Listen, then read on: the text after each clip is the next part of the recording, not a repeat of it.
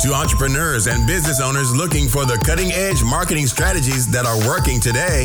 This is the podcast for you. Welcome to the Volprof Agency Podcast. Hey, everybody, and welcome to the Volprof Agency Podcast. The question today comes from Quora. I've been using Google Ads to get clients for my dental clinic. It's easy but expensive. How can I use Facebook ads to get clients since they're not searching for dentists? Well, that's an excellent question, right? Because Google is intent based, and so you know how to spend your budget very easily since everybody searching for a given term, let's say dentists near me, are actively looking for a dentist. Facebook and Instagram ads, conversely, are somewhat of an interruption as users scroll their feed. But more importantly, how do you target ads like that? Do you just blast everybody in a 15 mile radius of your dental clinic with Facebook and Instagram ads with a free teeth cleaning or something? Well, here's what works best in my opinion. Install a Facebook pixel on your website, then continue to use Google Ads. That way, everybody who visits your website and even specific pages within your website will be captured and placed into a bucket, so to speak. Then I would retarget those people with a Facebook or Instagram ad, obviously testing the big variables like the creative, the offer, and the messaging. So let me articulate that a little more clearly. A person interested in getting a filling, for example, searches for dentists near me. Your Google ad will pop up because it's targeted by location and only people within a given radius will be able to see it. Then the person will click on the ad and be taken to your simple website that has a couple of icons. The first icon is labeled fillings, the next icon is labeled root canals, and so on and so forth for every service you provide.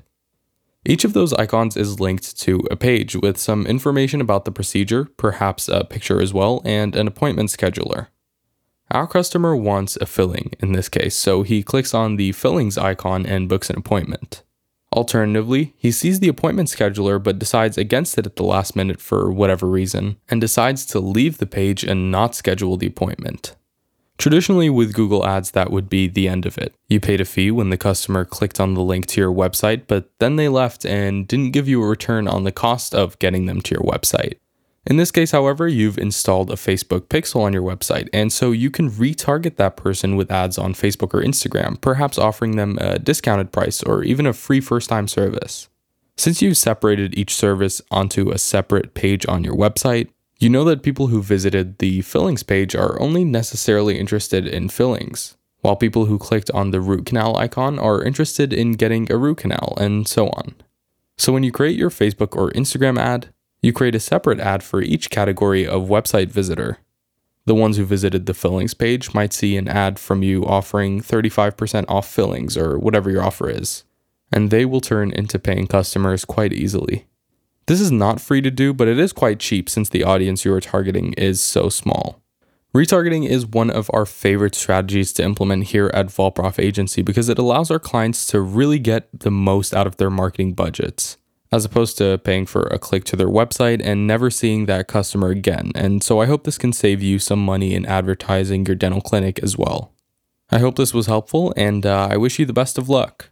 If you have a question you want answered on the podcast, please don't hesitate to send it in at our website, www.volprofagency.com. Scroll to the bottom where the contact box is and just mention that it's a question for the podcast. My name is Anmar, and thanks for listening. I'll see you next time. This is the Volprof Agency Podcast.